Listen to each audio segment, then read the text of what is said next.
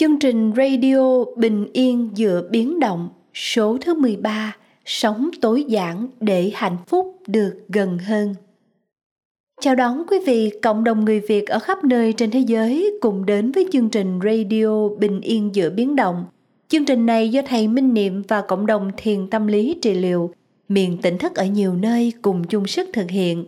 Chương trình radio này được phát sóng liên tục hàng tuần trên YouTube và podcast tại kênh chính thống và duy nhất là Minh Niệm. Kính thưa quý vị, Less is more là một thành ngữ được sử dụng rất phổ biến đối với những người theo xu hướng sống tối giản, với ý nghĩa rằng khi bạn càng bỏ bớt thì bạn lại được nhiều thêm, bớt phần số lượng để tăng phần chất lượng, bớt những thứ dư thừa để tập trung vào điều cốt lõi, bớt sở hữu để có thêm tự do, không chỉ tự do về vật chất mà còn tiến dần đến tự do hoàn toàn phần tâm trí. Vì vậy, một đời sống giản đơn về vật chất thực ra chỉ là bước khởi đầu tương đối dễ thực hiện trên hành trình đi tìm hạnh phúc đích thực bên trong mỗi người. Sau khi giới thiệu về lối sống tối giản trong số Radio mười hai vừa qua, chương trình đã nhận được nhiều phản hồi tích cực của đại chúng và nhiều người đã hưởng ứng việc cùng nhau bắt đầu nếp sống tối giản. Tuy nhiên, bên cạnh đó cũng còn nhiều băn khoăn rằng liệu nếp sống ít hưởng thụ này có đi ngược lại với sự vận hành quen thuộc trước đây. Sau đây, xin mời quý vị đến với chương trình Radio số mười ba với chủ đề Sống tối giản để hạnh phúc được gần hơn, để có những góc nhìn rộng hơn và đa chiều hơn về nếp sống mới này nhé. Bây giờ, kính mời quý vị lắng nghe bài pháp thoại của Thầy Minh Niệm có chủ đề Sống tối giản để hạnh phúc được gần hơn.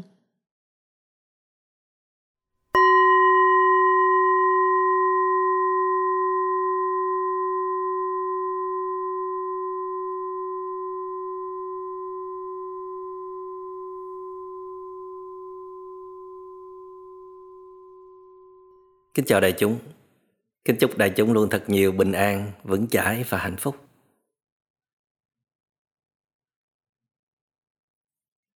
Rabindranath Tagore là đại thi sĩ Ấn Độ. Ông sinh ra cùng thời và rất thân với thiên tài vật lý học Albert Einstein. Tagore đã từng đoạt giải Nobel văn học vào năm một chín một ba.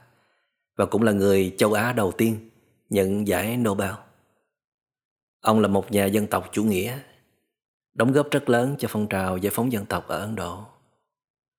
Tagore đã từng đi khắp nơi trên thế giới để học hỏi và kết hợp giữa tinh hoa của hai truyền thống văn hóa Đông Phương và Tây Phương.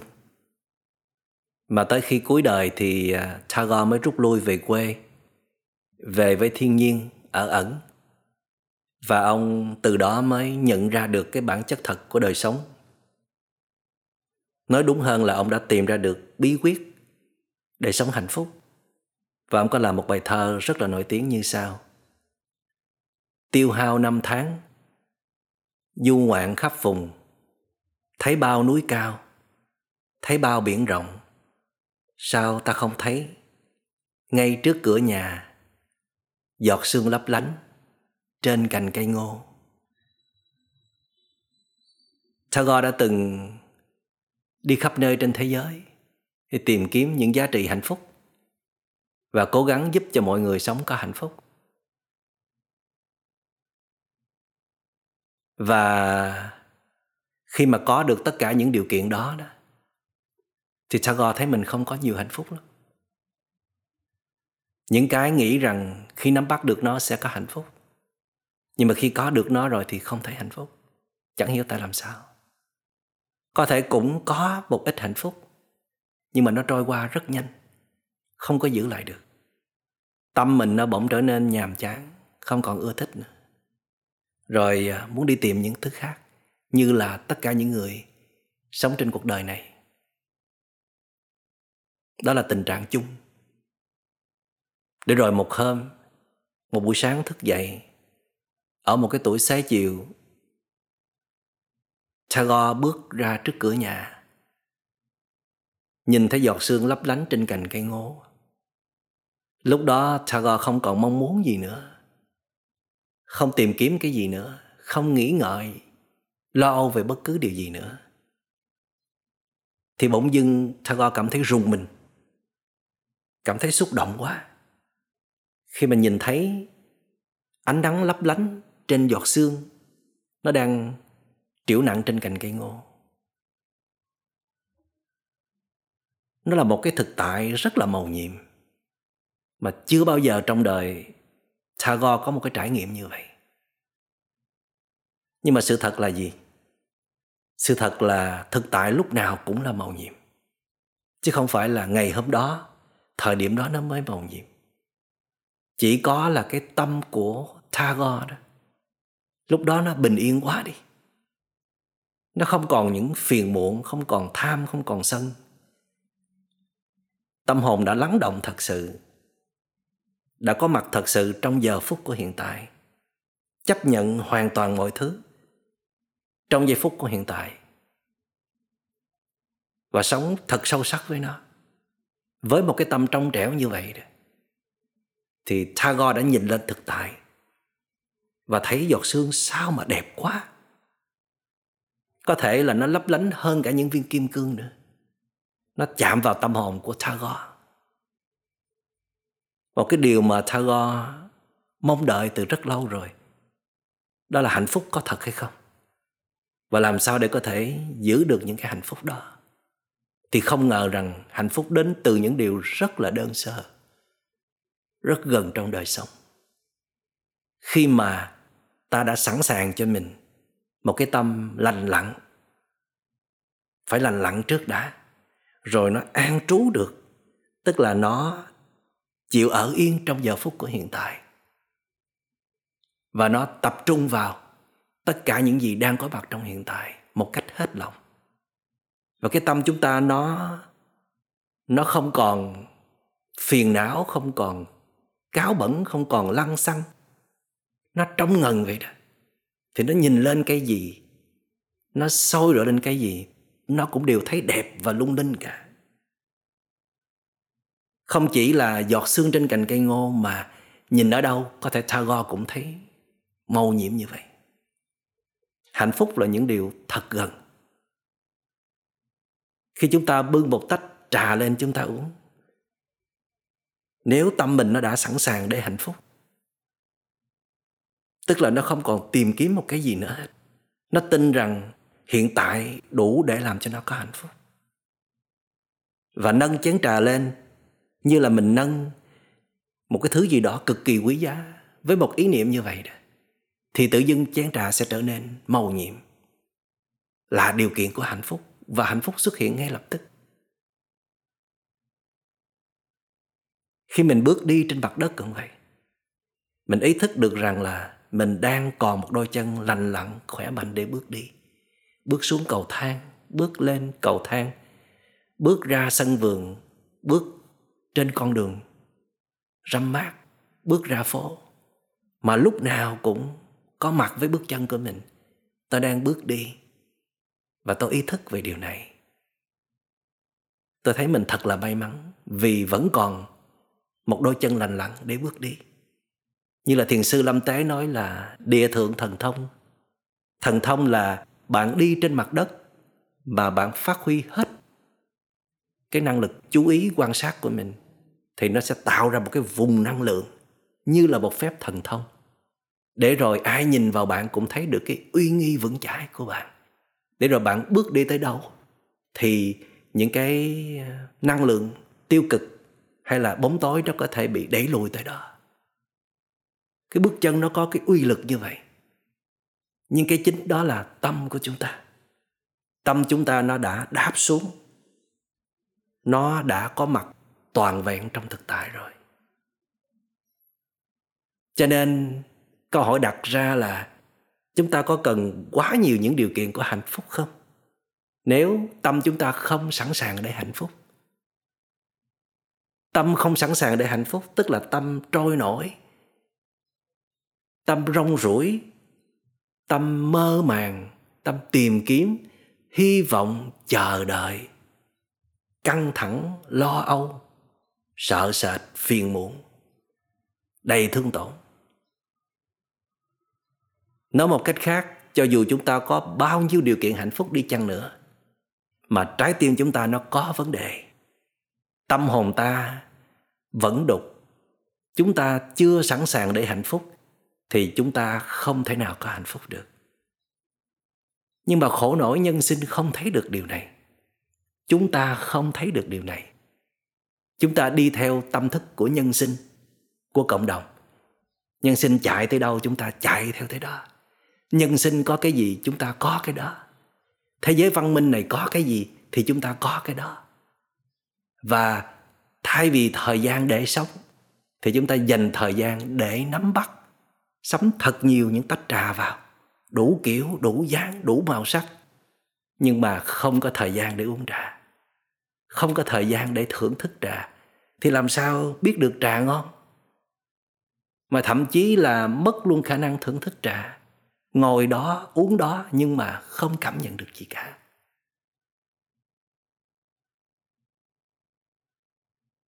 Gìn giữ được một tâm hồn lành lặn, bình an mà trong trẻo nữa là khó vô cùng.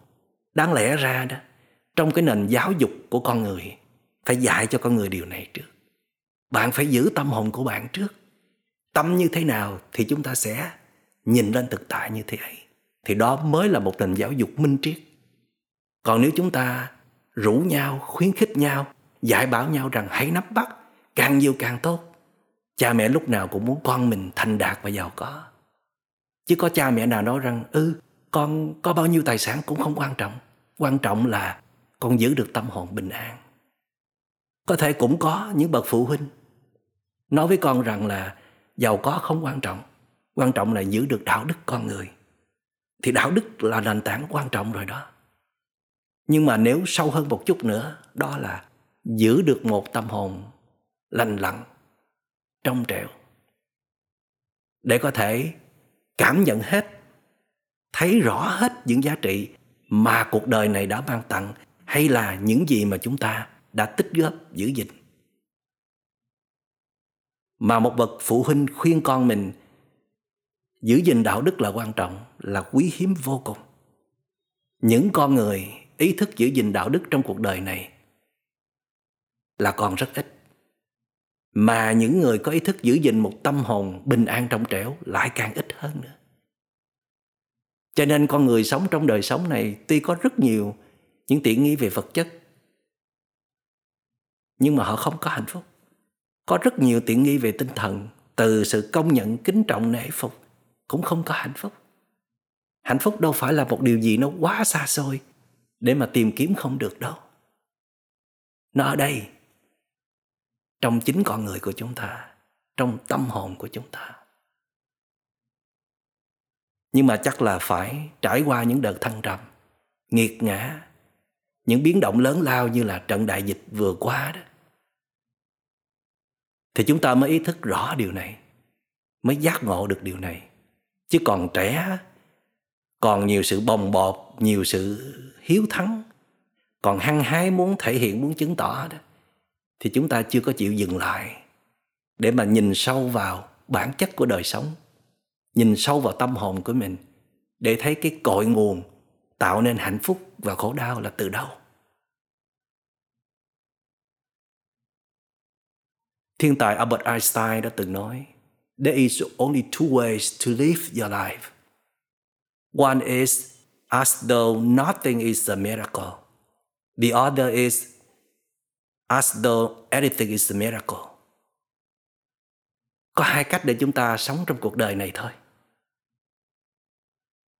Chắc là ý thiên tài muốn nói là sống một cách có an ổn và hạnh phúc. Cách thứ nhất đó là nhìn mọi thứ không có gì là màu nhiệm hay là quan trọng cả. Cách thứ hai đó là xem tất cả mọi thứ đều là màu nhiệm, đều là quan trọng. Với cách thứ nhất á, nếu như chúng ta xem việc ăn uống, đi đứng, ngủ nghỉ, những sinh hoạt cơ bản hàng ngày là không quan trọng, kể cả việc tiếp xúc giữa con người với nhau, tiếp xúc với thế giới xung quanh cũng chẳng có gì là quan trọng, thì chúng ta cũng phải xem luôn việc kiếm tiền, xây dựng danh dự, quyền lực ở ngoài kia cũng chẳng có gì là quan trọng cả. Thì như vậy chúng ta mới giữ được thế quân bình, đứng vững được trong cuộc đời này.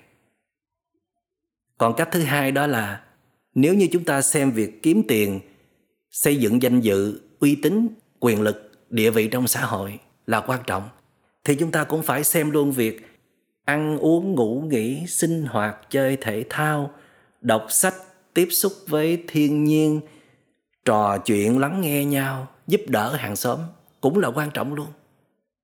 Mà hễ quan trọng thì chúng ta phải bỏ ra thời gian, năng lượng để kết nối, để lắng nghe, để chia sẻ, để nâng đỡ, để thưởng thức, để nâng niu. Xem nó là những phần quan trọng của đời sống. Chúng ta sẽ chọn cách nào? Cách thứ hai nghe hợp lý hơn, phải không? Cái gì cũng là mầu nhiệm cả. Nhưng mà rõ ràng là đời sống hiện tại của chúng ta là có sự thiên vị, có sự chọn lọc, có khinh trọng, có nâng niu cái này, có xem thường cái khác, có tập trung quá mức cho cái này, có lơ là cho những cái khác. Cho nên nhìn vào bức tranh đời sống của chúng ta nó loang lổ, nó lồi lõm, nó không có đồng điệu. Và đó là lý do tại sao mà có lúc chúng ta có hạnh phúc, có lúc chúng ta không có hạnh phúc. Lúc chúng ta có hạnh phúc là lúc chúng ta sống với những điều mà mình ưa thích, mình đề cao, mình tôn vinh. Và lúc chúng ta không có hạnh phúc là chúng ta phải sống với những thứ mà chúng ta xem thường. Nhưng mà khổ nỗi là những thứ mà chúng ta xem thường lại chính là những sinh hoạt cơ bản hàng ngày, là cái thứ mà chúng ta phải đối đầu nhiều nhất, sống với nó nhiều nhất. Cho nên hạnh phúc của chúng ta ít ỏi là vì vậy. Đó là chưa kể những cái thứ mà chúng ta ưa thích, đam mê hay là đề cao đó, nó có thể tan biến bất cứ lúc nào, vô thường mà. Cho nên vì vậy mà hạnh phúc nó luôn nằm ngoài tầm tay của chúng ta. Chúng ta không tự chủ được. Nói như Albert Einstein, hãy cố gắng xem mọi thứ đều là mầu nhiệm. Phải cố gắng thôi, phải học hỏi và luyện tập. Nhưng mà làm sao để có thể làm được điều đó? Thì Đức Phật cũng đã nói rồi, vạn pháp duy tâm tạo. Tâm chúng ta quyết định nên cái thấy của chúng ta, sự cảm nhận của chúng ta, cái gì là hạnh phúc, cái gì là khổ đau. Cho nên con đường duy nhất đó là quay về tâm, làm chủ được tâm hồn của mình, luôn sẵn sàng một trạng thái ổn định, bình an, tràn trề năng lượng, thì nhìn đâu cũng là hạnh phúc, thấy cái gì cũng là hạnh phúc. Ai sống với mình, mình tiếp xúc với ai cũng mang lại hạnh phúc cho mình và cho người khác. Cho nên sống tối giản là một sự khôn ngoan để mình tiết kiệm được thời gian và năng lượng, để mình có thể có hạnh phúc ngay lập tức. Còn bày ra việc sắm sửa thật nhiều, tích góp thật nhiều vào, thì điều đó đồng nghĩa là chúng ta tin là càng nhiều thì càng hạnh phúc. Còn khi chúng ta sống tối giản là chúng ta tin rằng càng ít mà có chất lượng, tập trung vào nó, quý hồ tinh, bất quý hồ đa. Trọng về chất lượng chứ không trọng về số lượng, thì tự nhiên chúng ta sẽ có hạnh phúc ngay lập tức. Khỏi phải chọn lựa, khỏi phải so sánh, khỏi phải suy nghĩ nhiều. Tập trung vào những thứ mà chúng ta đang có, dù là rất ít ỏi. Ít ỏi về số lượng, nhưng mà phong phú về chất lượng. Và chúc đại chúng luôn có nhiều thuận duyên để phát triển sức mạnh của tâm hồn, những giá trị ở bên trong, để rồi chúng ta luôn có một tâm hồn mạnh khỏe, lành lặn, tràn trề năng lượng để sẵn sàng hạnh phúc. Xin cảm ơn đại chúng đã lắng nghe.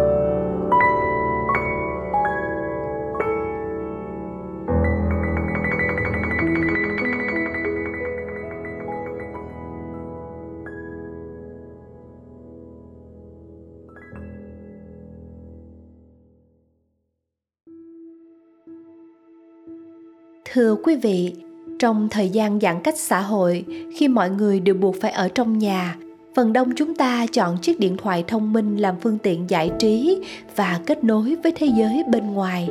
Nhưng bên cạnh đó, cũng có không ít người nhận ra rằng những cuộc điện thoại đó không thể thay thế được những cuộc gặp mặt giữa người với người. Chiếc màn hình nhỏ xíu đó không thể cho ta được cái sao lòng từ khung cửa sổ quán cà phê buổi sáng. Những món ăn được đặt qua ứng dụng giao hàng tận nơi không thể bằng món thịt do mẹ kho đi kho lại nhiều lần.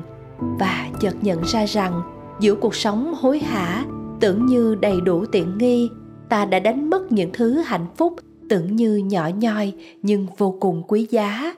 Tiếp theo, xin mời quý vị cùng đến với bài viết Những điều nhỏ nhoi mang tên hạnh phúc của tác giả Vân Anh được đăng trên tạp chí Đẹp, sẽ được gửi đến quý vị qua giọng đọc của em xê Phan Anh.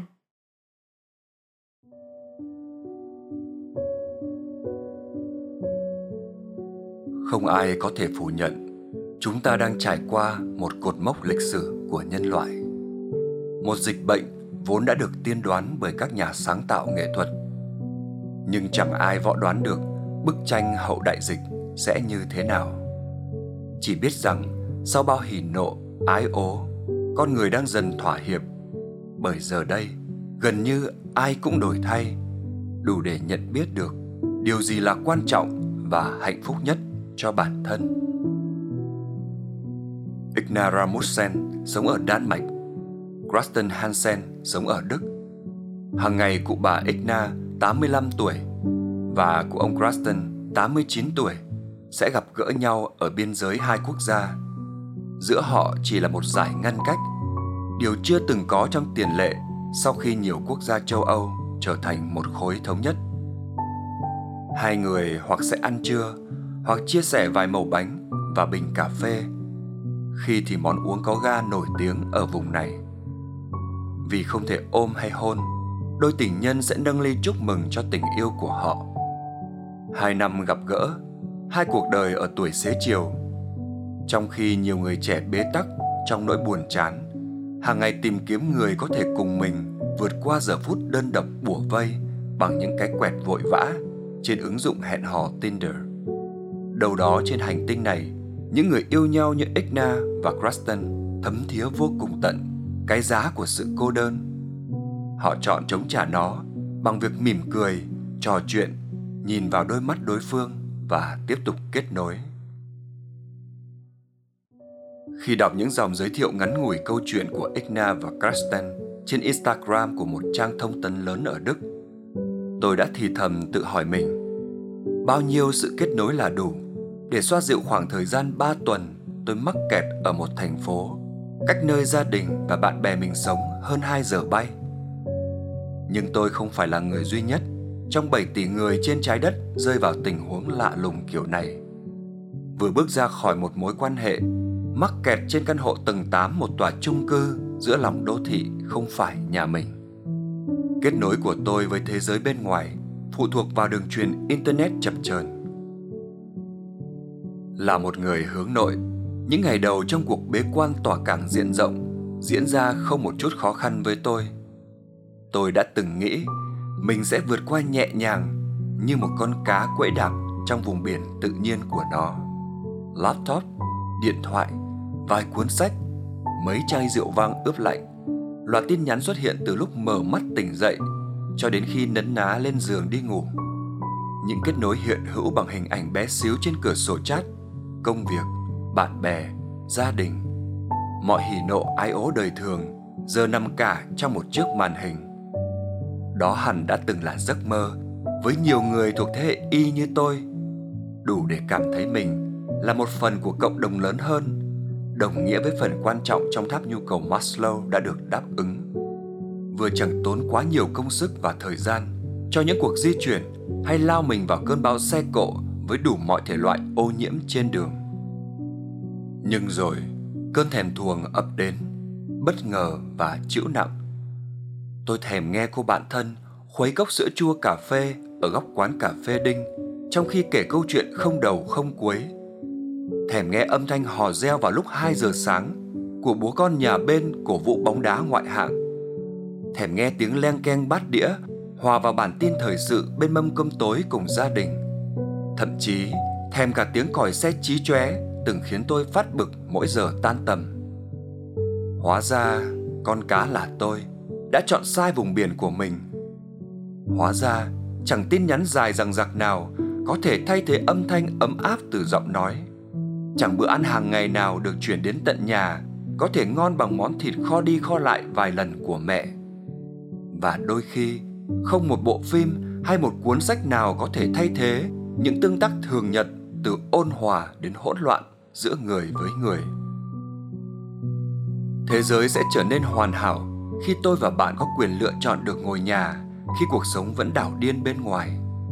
Nhưng bởi vì thế giới này bất hoàn hảo, bởi vì một cơn dịch bệnh thế kỷ đang càn quét từng thành phố, cướp đi của người này kỳ nghỉ đã được lên kế hoạch nửa năm trời, cướp đi của người kia một công việc đồng nghĩa với nguồn cơm áo gạo tiền, cướp đi không biết bao cuộc hôn nhân, những cái chạm, những mạng sống. Tôi và có lẽ hàng triệu người trên thế giới đột nhiên chấp chới thỏa hiệp với một tương lai mơ hồ, với sự tự do chúng ta hiển nhiên hưởng thụ, đến độ không bao giờ có đủ hình dung mất đi nó mình sẽ thế nào.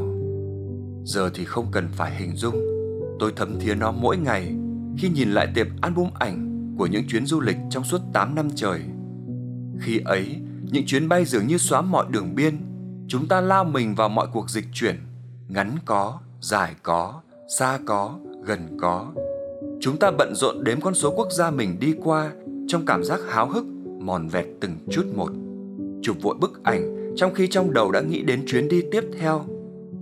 Từ chỗ có trong tay khả năng tuyệt vời ấy đến cuộc chuyển giao ngoạn mục của giới hạn di chuyển gói gọn trong bốn bức tường, dù muốn hay không, bạn và tôi bị buộc phải nhìn lại tất cả những gì mình đã có, và hoặc ta chọn đánh mất hoặc chọn chuyển hóa nó. Tác giả và triết gia nổi tiếng người Anh Alan De Botton cho rằng giờ là lúc hoàn hảo hơn cả để bạn lục lọi ký ức, nhìn ngắm minh chứng của những cuộc viễn chinh cá nhân và nhấm nháp lại dư vị tất cả trải nghiệm ấy. Những biển xanh nắng vàng, thành quách phố phường, và rồi còn cây phượng trổ hoa đỏ rực góc phố, góc đường dịu dàng khiến bạn xao lòng từ cửa sổ quán cà phê buổi sáng. Tất cả những nốt trầm đẹp đẽ xung quanh đã rơi vào điểm mù bởi tất cả sự kỳ vọng và thôi thúc của xã hội hiện đại. Giờ là lúc ta tiếc ngay cả những thứ nhỏ nhoi ấy và chuẩn bị sẵn tâm thế khám phá thế giới quanh ta theo cách của một đứa trẻ dò dẫm, tò mò, học hỏi và cóp nhặt. Những tin nhắn giờ là không đủ với tôi, thậm chí một nút send khi bắt gặp tin tức nào đó thú vị cũng không đem lại cảm giác thỏa mãn. Tôi sẽ thấy mình bấm số gọi rồi kể cho họ nghe rằng ở dòng sông Vltava, nơi chúng tôi cùng nhau ngắm nhìn, đám cá voi đã quay trở về sau cả thập kỷ biệt tăm. Con người ẩn mình trong nhà cũng là khi thiên nhiên quẫy đạp. Khi ta bớt ồn ào và ngưng chuyển động, cuộc sống song song ấy lại trỗi dậy và chiếm lĩnh. Nhưng trái với hàng ngàn tấn khói bụi, khí thải, rác nhựa ta dùng để giao tiếp với tự nhiên, thì hình ảnh dòng nước trong xanh trên những con kênh thành Venice hay mẹ con cá voi nổi trên mặt nước bờ sông huyền thoại Vltava ở thủ đô Prague, ta mới ngỡ ngàng nhận ra rằng mình đã quên đi có một cuộc vận động song song của những thực thể thầm lặng hơn nhưng nhân từ và nhanh chóng hơn. Rất khó để không nhắc đến đại dịch trong cuộc trò chuyện với bạn bè, nhưng chúng tôi giao hẹn sẽ chỉ nói về những điều tích cực. Một ngày, bạn tôi tâm sự, anh trân trọng sự thật rằng mình đang sống qua giai đoạn lịch sử của nhân loại. Bởi đại dịch không chỉ là những con số tăng cao hàng ngày, những thống kê kinh tế, những hỗn loạn thể hiện bản chất yếu ớt của hệ thống chính trị, xã hội, nhân sinh. Đại dịch còn là lúc những mối tình ở một tọa độ bất kỳ trên địa cầu cũng có thể khiến ta mỉm cười, khi kết nối giữa người với người được thử thách và sự tử tế chân thành dường như chưa bao giờ là thứ lỗi thời hay xa xỉ như ta đã mặc định. Với tôi, nó là cảm giác hồi hộp khi nghe giọng mọi người qua điện thoại. Với ai đó là khi họ học cách chia sẻ và chấp nhận thực sự với người bạn đời. Không có yếu tố độc tố nào đủ để khiến chúng ta an nhiên hoàn toàn giữa cơn lốc xoáy âm ỉ ấy. nhưng nó là cơn âm ỉ không vô ích. Hoặc ta hiểu thêm về bản chất thế giới xung quanh, hoặc ta định hình lại những ưu tiên trong đời. Đừng kỳ vọng những thay đổi lớn lao như cách truyền thông đồn đoán. Hãy cứ chỉ cảm nhận nó từng chút mỗi ngày cho đến khi tất cả chuyện này qua đi. Và rồi sau tất cả, điều đầu tiên bạn muốn làm là gì?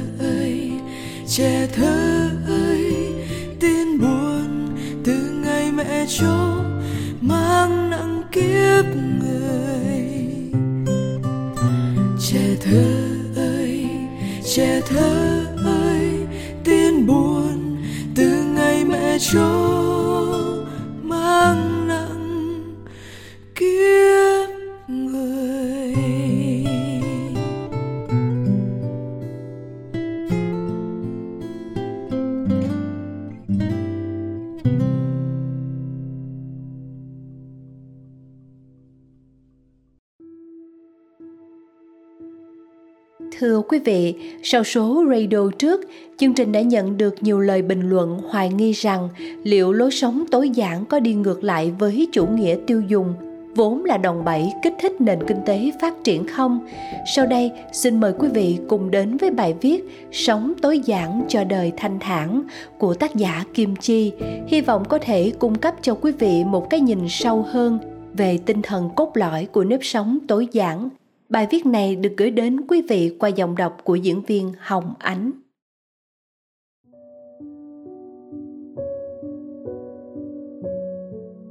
Nhật Bản luôn là một quốc gia có tần suất động đất sóng thần cao nhất thế giới, đã gây ra những thiệt hại vô cùng lớn về người và của. Sau những mất mát đó, người ta dần nhận ra việc sở hữu quá nhiều vật chất không phải là thứ đem lại hạnh phúc, và cuộc đời thì quá ngắn ngủi để ta có thể tiêu hết số tiền mình kiếm được một cách mãn nguyện nhất. Một vài năm gần đây, một phong cách sống tối giản có tên là Dansari đã nhanh chóng trở thành một phong trào trong giới trẻ Nhật Bản và dần lan rộng ra nhiều quốc gia khác. Một căn phòng của người theo đuổi lối sống Dansari điển hình hầu như trống trơn, chỉ có một chiếc giường, một chiếc tủ với vài ba bộ quần áo, góc bếp với những vật dụng hết sức đơn giản. Còn lại tất cả thông tin, dữ liệu có thể thu gọn lại trong một chiếc laptop hoặc điện thoại di động. Chủ nghĩa tiêu dùng, tại sao chúng ta mua sắm nhiều hơn nhưng lại ít hạnh phúc hơn? Ở rất nhiều quốc gia đã và đang phát triển, sự bành trướng của chủ nghĩa tiêu dùng khiến con người sống thiên về vật chất và sở hữu. Người ta cho rằng càng có nhiều tiền, sở hữu càng nhiều đồ đạc thì càng hạnh phúc. Suy cho cùng, đồ đạc là thứ mà con người sinh ra không mang đến, khi chết không mang theo. Nhưng tại sao ta lại luôn bị ám ảnh bởi những thứ đó để rồi chúng quay ngược lại sở hữu chúng ta? Hằng ngày, chúng ta bị bủa vây bởi hàng tấn thông tin, quảng cáo đến từ các phương tiện truyền thông đại chúng. Chỉ cần một vài hiệu ứng chim mồi là bạn đã có thể ngoan ngoãn xòe tiền của mình ra để mang về những thứ mà bạn không thực sự cần. Đã bao giờ bạn cảm thấy hối tiếc vì đã mua một món đồ nào đó? Và điều tệ hơn cả là bạn đã để chúng lặp đi lặp lại rất nhiều lần khi đọc được những mẫu tin khuyến mãi siêu giảm giá, có vẻ hấp dẫn, hay những sản phẩm thiết kế bắt mắt được mọi người săn lùng. Để rồi, kết quả là hàng đống sách để cả năm trên kệ bám đầy bụi. Những bộ quần áo không một lần được mặc bởi chính chủ nhân của nó đã trót mua vì lòng thương hại. Thực tế, không phải cứ có nhiều tiền thì chúng ta mới có thói quen tiêu xài hoang phí. Ngay cả khi không dư dả cho lắm, chúng ta vẫn luôn rơi vào cám dỗ mua sắm bởi những thông tin đại hạ giá. Và thay vì mua một món đồ thật sự chất lượng thì chúng ta lại có thói quen mua những thứ rẻ tiền để có cảm giác là mình mua được nhiều hơn, sở hữu nhiều đồ hơn. Đó cũng chính là một trong những nguyên nhân khiến chúng ta căng thẳng, mệt mỏi và dễ trở nên cáu bẳn, khó chịu. Trong bài viết Hành trình hai mươi mốt ngày hướng tới sự tối giản của Joshua Fields Milburn và Ryan Nicodemus, các tác giả đã thừa nhận rằng họ không hạnh phúc ngay cả khi có thu nhập lên đến sáu con số, có nhà lầu, xe hơi và sống trong nhung lụa, nhưng lại luôn thường trực sự căng thẳng, sợ hãi, cô đơn và tuyệt vọng. Đó chỉ là một giấc mơ kiểu Mỹ, và người ta luôn ngưỡng mộ nhưng không hề biết rằng đằng sau lối sống vật chất ấy là một sự trống rỗng, vô nghĩa đến tột cùng. Và sau cùng thì họ nhận ra rằng chủ nghĩa tối giản mới là con đường duy nhất khiến họ trở nên hạnh phúc, chứ không phải bằng việc sở hữu nhiều của cải vật chất. Lối sống tối giản có phù hợp với xã hội hiện đại? Trong cuốn Sống tối giản của người Nhật của Fumio, tác giả đã đưa ra những phương pháp chi tiết giúp những ai muốn theo đuổi lối sống tối giản từng bước giải phóng mình khỏi sự ám ảnh bởi vật chất và cảm thấy hạnh phúc hơn. Tác giả từng là một người rất thích tích trữ đồ đạc, sưu tập đĩa xê đê và luôn lấp đầy khoảng trống trong căn phòng của mình bằng một thứ gì đó. Nhưng chính việc đó đã khiến anh không cảm thấy thoải mái và hạnh phúc. Sẽ ra sao nếu như một bản nhạc không có những khoảng lặng? Cũng vậy, việc bài trí và sắp xếp đồ đạc trong phòng cũng luôn cần có những khoảng trống để đem lại sự thư thái cho tâm hồn. Không chỉ ở Nhật, trên thế giới có rất nhiều người nổi tiếng hoặc tỷ phú là những người theo đuổi lối sống này. Steve Jobs là một người theo chủ nghĩa tối giản và tinh thần đó được thể hiện trong tất cả các thiết kế của Apple. Tối giản nhưng vô cùng tinh tế, chỉ tập trung vào những gì người dùng muốn nhất, loại bỏ tất cả các thao tác không cần thiết để có được kết quả nhanh nhất. Danh họa Leonardo da Vinci từng có câu nói rất nổi tiếng: đơn giản chính là đỉnh cao của sự tinh tế. Đi đến tận cùng của sự đơn giản để chạm đến sự tinh tế chính là tối giản. Nếu câu nói này đúng thì Steve Jobs đã đạt được điều đó một cách hoàn hảo. Ông cũng thường xuyên xuất hiện trong các cuộc họp hoặc trên truyền hình chỉ với chiếc áo đen và quần jeans. Mark Zuckerberg, ông chủ gã khổng lồ của Facebook, cũng từng chia sẻ rằng: tôi muốn cuộc sống của mình trở nên đơn giản nhất có thể. Thay vì tốn thời gian để suy nghĩ và đưa ra những quyết định phù phiếm, tôi dành năng lượng của mình để xây dựng các sản phẩm và dịch vụ tốt nhất cho cộng đồng. Chiếc áo phông xám huyền thoại dường như đã trở thành một biểu tượng bất hủ khi nhắc đến ông chủ này. Đó chính là lý do vì sao Mark luôn xuất hiện với những bộ trang phục quen thuộc như áo phông xám, áo khoác hoodie và quần jeans. Leo Babauta, người sáng lập trang Gen Habits, cho rằng càng là con người trong xã hội hiện đại thì càng cần đến lối sống này. Kể cả ở một đất nước vốn năng động, ai cũng cần có nhà và xe hơi như Mỹ, hay một đất nước tưởng như trầm lặng, yên bình nhưng lại thường xuyên xảy ra động đất, sóng thần như Nhật Bản. Khi loại bỏ được những thứ không cần thiết, chúng ta sẽ có nhiều thời gian hơn cho những người mà chúng ta yêu thương, tiết kiệm được nhiều tiền hơn để làm những điều thực sự có ý nghĩa, như đi du lịch chẳng hạn. Một số người cho rằng nếu ai cũng sống tối giản như vậy thì kinh tế làm sao phát triển được. Một số người mới biết đến chủ nghĩa tối giản lại cho rằng tối giản là phải vứt bỏ hết đồ đạc, chỉ được sở hữu một số lượng đồ đạc nhất định trong nhà. Thực chất, chủ nghĩa tối giản không khuyên con người ta ngừng mua sắm, mà là chỉ mua những thứ thật sự cần thiết với bản thân. Có nghĩa lý gì với một món đồ mà ta mua về nhưng lại không hề dùng đến nó? Ở đây, tối giản không có nghĩa là sống một cách kham khổ, đạm bạc, xa lánh cõi đời, mà là chọn cho mình những gì tinh hoa nhất, thiết yếu nhất để đảm bảo cho sự chất lượng của cuộc sống.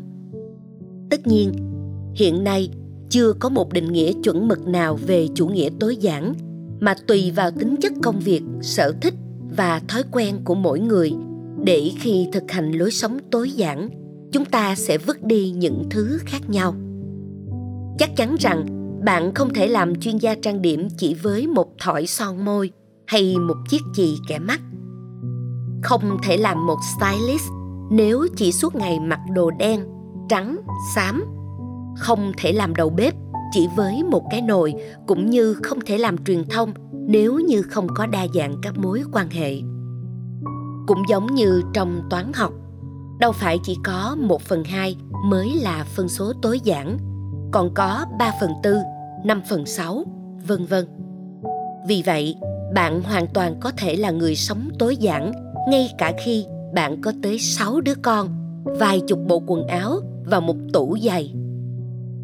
Trở lại với ví dụ của Steve Jobs và Mark Zuckerberg. Cái mà họ quan tâm đến là công nghệ, chứ không phải là thời trang. Vì vậy, chẳng có lý do gì để tủ quần áo của họ phải có tới vài chục bộ cả.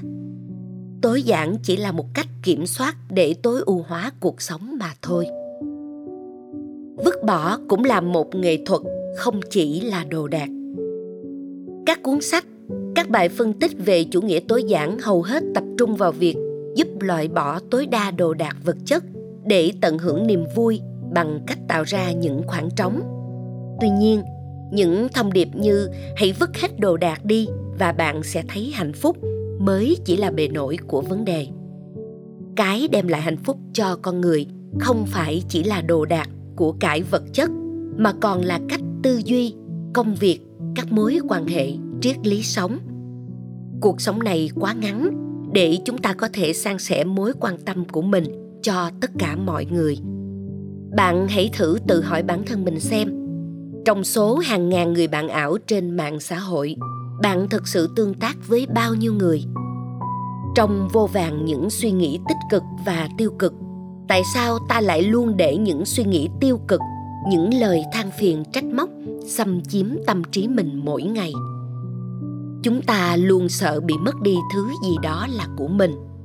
Thật ra, cũng giống như việc vứt bỏ đồ đạc, thứ đầu tiên bạn cần vứt bỏ đó chính là ý nghĩ tiếc nuối và sự biện minh rằng biết đâu một ngày nào đó mình sẽ dùng đến nó.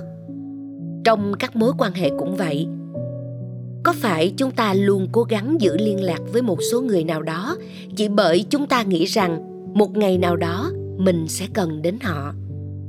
Vứt bỏ những thứ chùng chình sẽ là cách nhanh nhất giúp chúng ta tập trung vào chuyên môn của mình và không bị sao lãng bởi những thứ khác. Đó chính là một phần trên con đường dẫn tới thành công. Vứt bỏ ở đây không chỉ là loại bỏ đi đồ đạc, mua sắm ít hơn, mà còn là cắt bỏ những mối quan hệ không cần thiết và cả những suy nghĩ tiêu cực. Nếu bạn đang cảm thấy mệt mỏi vì sự phức tạp của cuộc sống này và ngay cả chính sự phức tạp trong suy nghĩ của bản thân bạn, thì chủ nghĩa tối giản thực sự là thứ có khả năng giúp bạn thoát ra khỏi cái mớ hỗn độn đó và làm chủ cuộc sống của mình. Nhưng hãy nhớ, tối giản là một phong cách sống, chứ không phải phong trào hay là một cuộc đua xem ai sở hữu ít đồ hơn.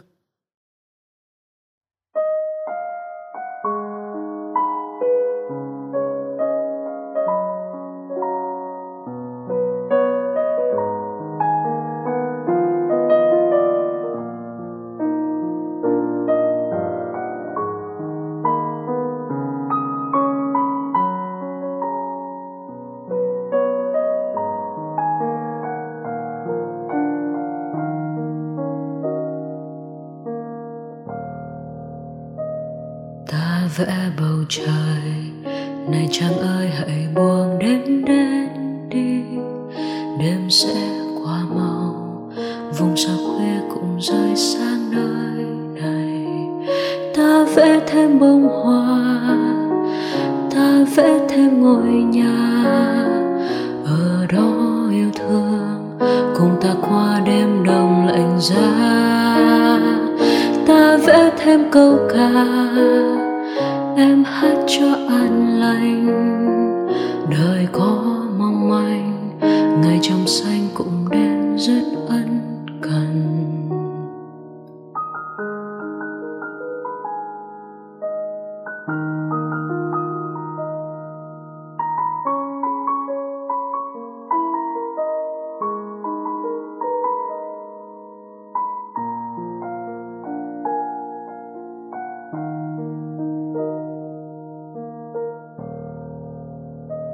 Rồi đêm lạnh dần, từng vùng mây quạnh khô tát biến nhanh, hoa lá rơi cành, đèn vàng khuya nhòe lay lá xa.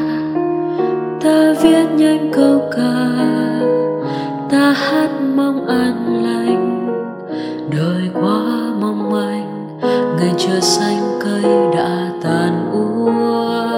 Ta vẽ thêm bông hoa đỡ trắng bên ngôi nhà, và vẽ yêu thương chỉ còn trong ngày xanh chốn thiên đường. Đêm hãy ôm ta đi, ta chẳng mong điều gì, đời vẽ trong tranh vuốt bàn tay cho tàn vỡ. vào gió. Ta vẽ đêm lê thề, ta hát mong em về, và vẽ yêu thương màu nhòa vương là hoa trắng bên đường. Đời có mong manh ngày trong xanh sẽ đến rất ân cần.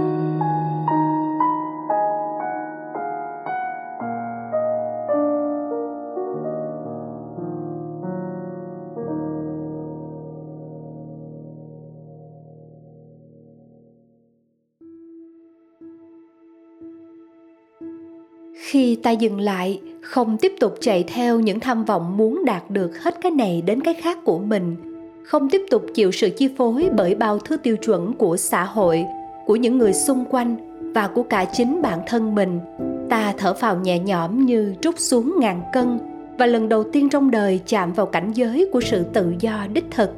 Trong phút giây thần thánh ấy, ta thấy mình là một con người khác, trầm mặc nhưng thênh thang, bình dị nhưng lung linh đến vô cùng. Ta như vừa nhặt lại được linh hồn mình để cài cắm vào thân hình bé nhỏ xác xơ này đã trồi lên hợp xuống sau bao đợt thăng trầm biến động của dòng đời. Bây giờ mời quý vị cùng lắng nghe và chiêm nghiệm bài viết Vẻ đẹp của sự dừng lại, trích từ cuốn sách Không có gì phải sợ của tác giả Minh Niệm, qua giọng đọc của nhạc sĩ Hồ Tiến Đạt.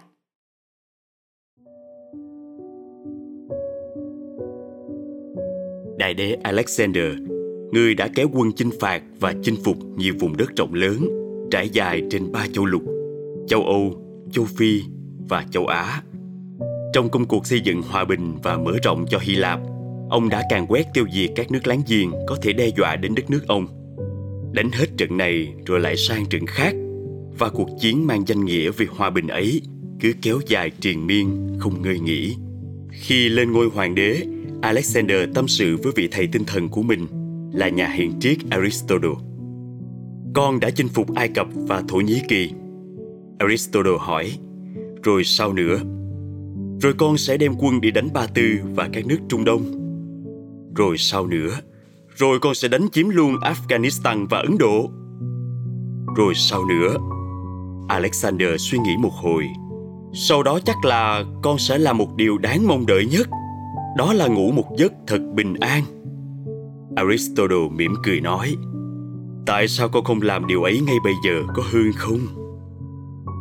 Khi ta dừng lại, không tiếp tục chạy theo những tham vọng muốn đạt được hết cái này đến cái khác, không tiếp tục chịu sự chi phối bởi bao thứ tiêu chuẩn của xã hội, của những người xung quanh và của chính mình, ta thở phào nhẹ nhõm như trút xuống gánh nặng ngàn cân, và lần đầu tiên trong đời chạm vào cảnh giới của sự tự do đích thực. Trong phút giây thần thánh ấy, ta thấy mình là một con người khác, trầm mặc nhưng thênh thang, bình dị nhưng lung linh đến vô cùng. Ta như vừa nhặt lại được linh hồn mình để trả về cho vào thân hình bé nhỏ, xác xơ, vốn đã bao lần trồi lên hợp xuống sau những đợt thăng trầm biến động của dòng đời. Khi ta dừng lại, không tiếp tục thâu tóm những quyền lợi bậc nhất trên thế gian để cung phụng cho cái hình hài bé nhỏ mà ham muốn thì vô tận này, không tiếp tục vì sự hăng hái điên cuồng của bản ngã mà một cách vô tình hay cố ý ta đã vung vãi vào hành tinh thân yêu này biết bao nhiêu là chất độc của sự hủy diệt.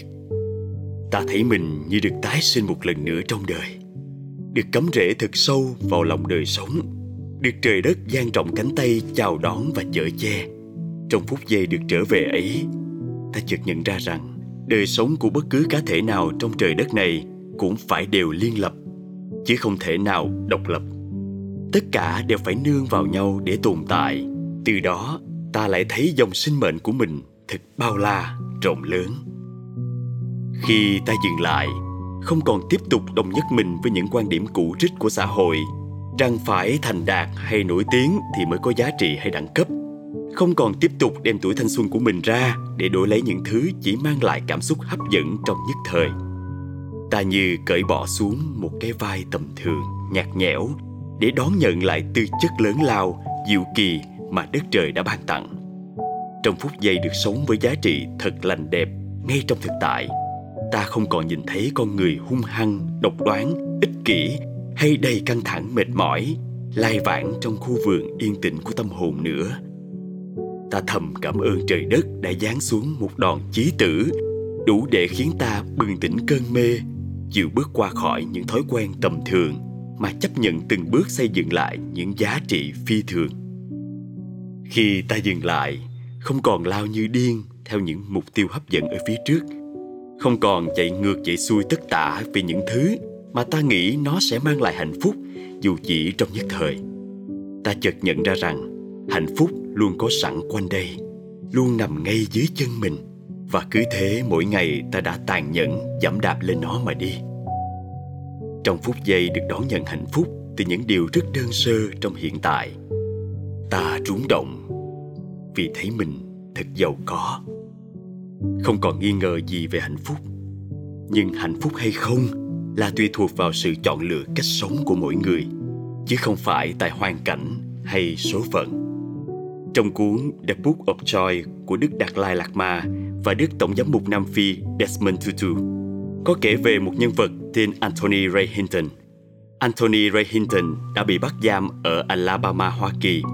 Ông bị buộc tội và bị tuyên án tử hình vì một tội ác mà ông không hề có liên quan. Ông bị biệt giam tại một trại giam tử tù trong suốt ba mươi năm chỉ vì bản thân là người da đen và không được pháp luật thời bấy giờ bảo vệ. Sau ba mươi năm, tất cả các bạn tù từng được ông giúp đỡ đã kiến nghị với quản giáo trại giam và yêu cầu trả tự do cho người đàn ông tử tế và lương thiện này.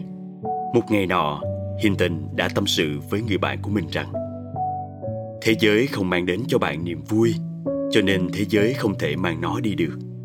Bạn có thể để mọi người bước vào cuộc sống của mình và thậm chí phá hủy nó, nhưng tôi thì từ chối để cho bất cứ ai lấy đi niềm an vui của tôi. Tôi thức dậy vào buổi sáng và tôi không cần ai khác phải làm cho tôi cười. Tôi sẽ tự cười với chính mình, bởi vì tôi đã được ban phước để được nhìn thấy một ngày mới. Và khi bạn thấy mình được may mắn để có thêm một ngày mới, điều này sẽ tự động mang đến cho bạn niềm vui.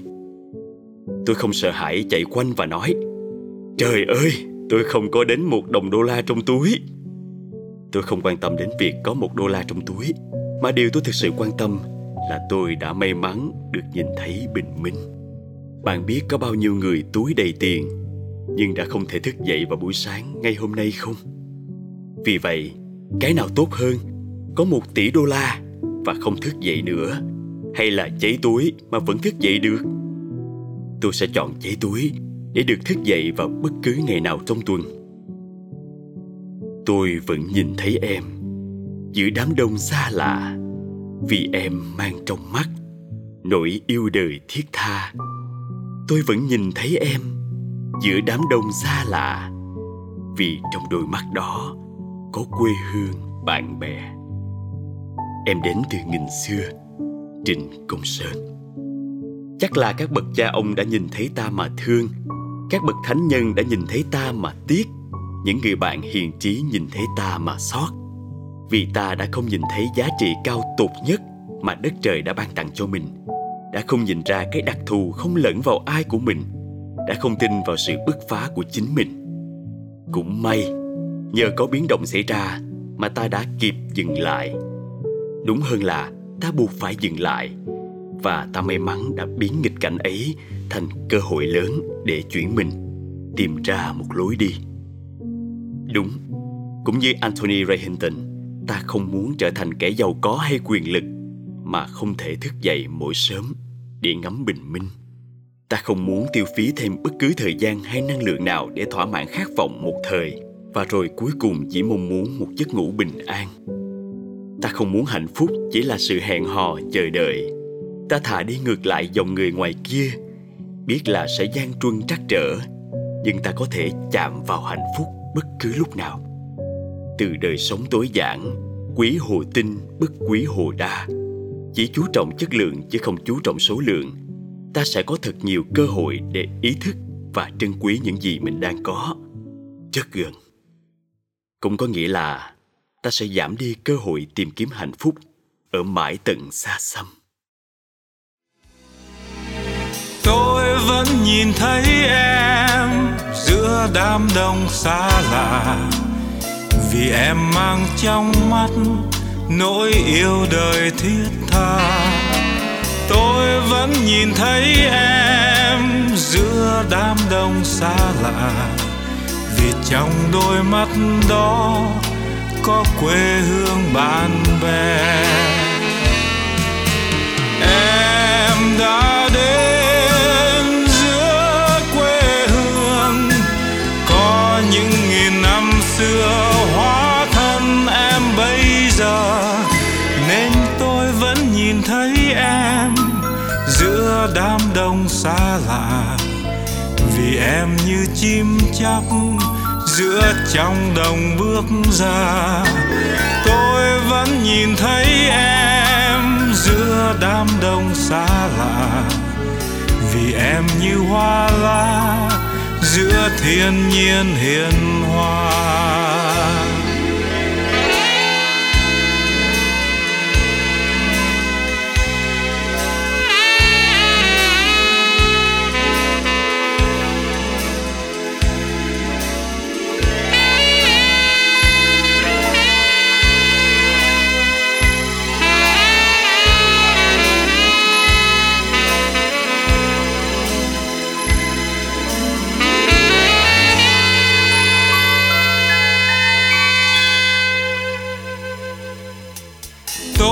Vẫn nhìn thấy em giữa đám đông xa lạ, vì khi em đi đứng dáng quê nhà thoáng qua.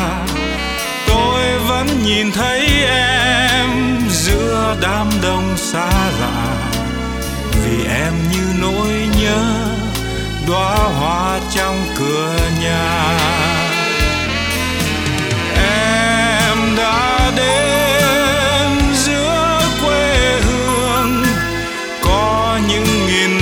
xưa hóa thân em bây giờ, nên tôi vẫn nhìn thấy em giữa đám đông xa lạ, vì em mang trong mắt nỗi yêu đời thiết tha.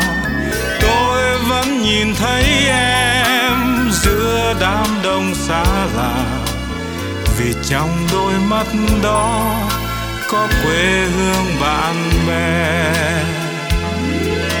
vì trong đôi mắt đó có quê hương bạn bè.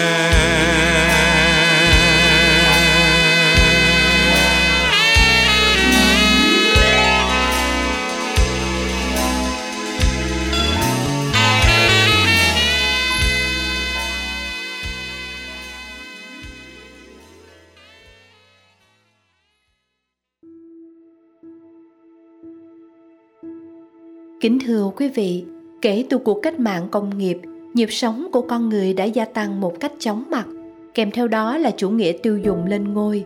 Hậu quả như tất cả chúng ta đều thấy, chính lối sống nhanh và cổ súy cho việc hưởng thụ này đã gây rất nhiều vấn đề cho con người, cả về mặt thể chất lẫn tâm lý. Hơn nữa, hệ lụy dẫn đến là tình trạng tài nguyên thiên nhiên bị khai thác cạn kiệt, trong khi việc tái chế rác thải vẫn còn là vấn đề nan giải. Thì lối sống tối giản chính là giải pháp thiết thực góp phần giúp thế giới phát triển bền vững hơn. Hiện nay, không chỉ là một trào lưu tại châu Á mà các nước Bắc Âu đã ứng dụng lối sống trên tinh thần vừa đủ này ở phạm vi toàn xã hội và đã có những kết quả rõ rệt. Hệ thống phúc lợi xã hội ở các nước Bắc Âu luôn được đánh giá tốt nhất thế giới, học sinh được hưởng môi trường giáo dục miễn phí, đời sống gia đình được ví von là thiên đường, nhưng đồng thời họ vẫn giữ được sự phát triển kinh tế rất cao. Vì vậy, lối sống tối giản vừa đủ đã được minh chứng là một lối sống bền vững và có thể góp phần tạo dựng hạnh phúc không chỉ cho mỗi cá nhân, gia đình mà còn có thể tiếp tục lan tỏa cho những cộng đồng lớn hơn. Chương trình Radio số mười ba đến đây xin được phép khép lại. Cảm ơn quý vị đã hết lòng lắng nghe. Hẹn gặp lại quý vị vào số kế tiếp trong thời gian sớm nhất. Nếu quý vị có những trải nghiệm thú vị trong những bước đầu tiên thực hiện nếp sống mới này, xin hãy gửi chia sẻ cảm nhận của mình cho chương trình nhé.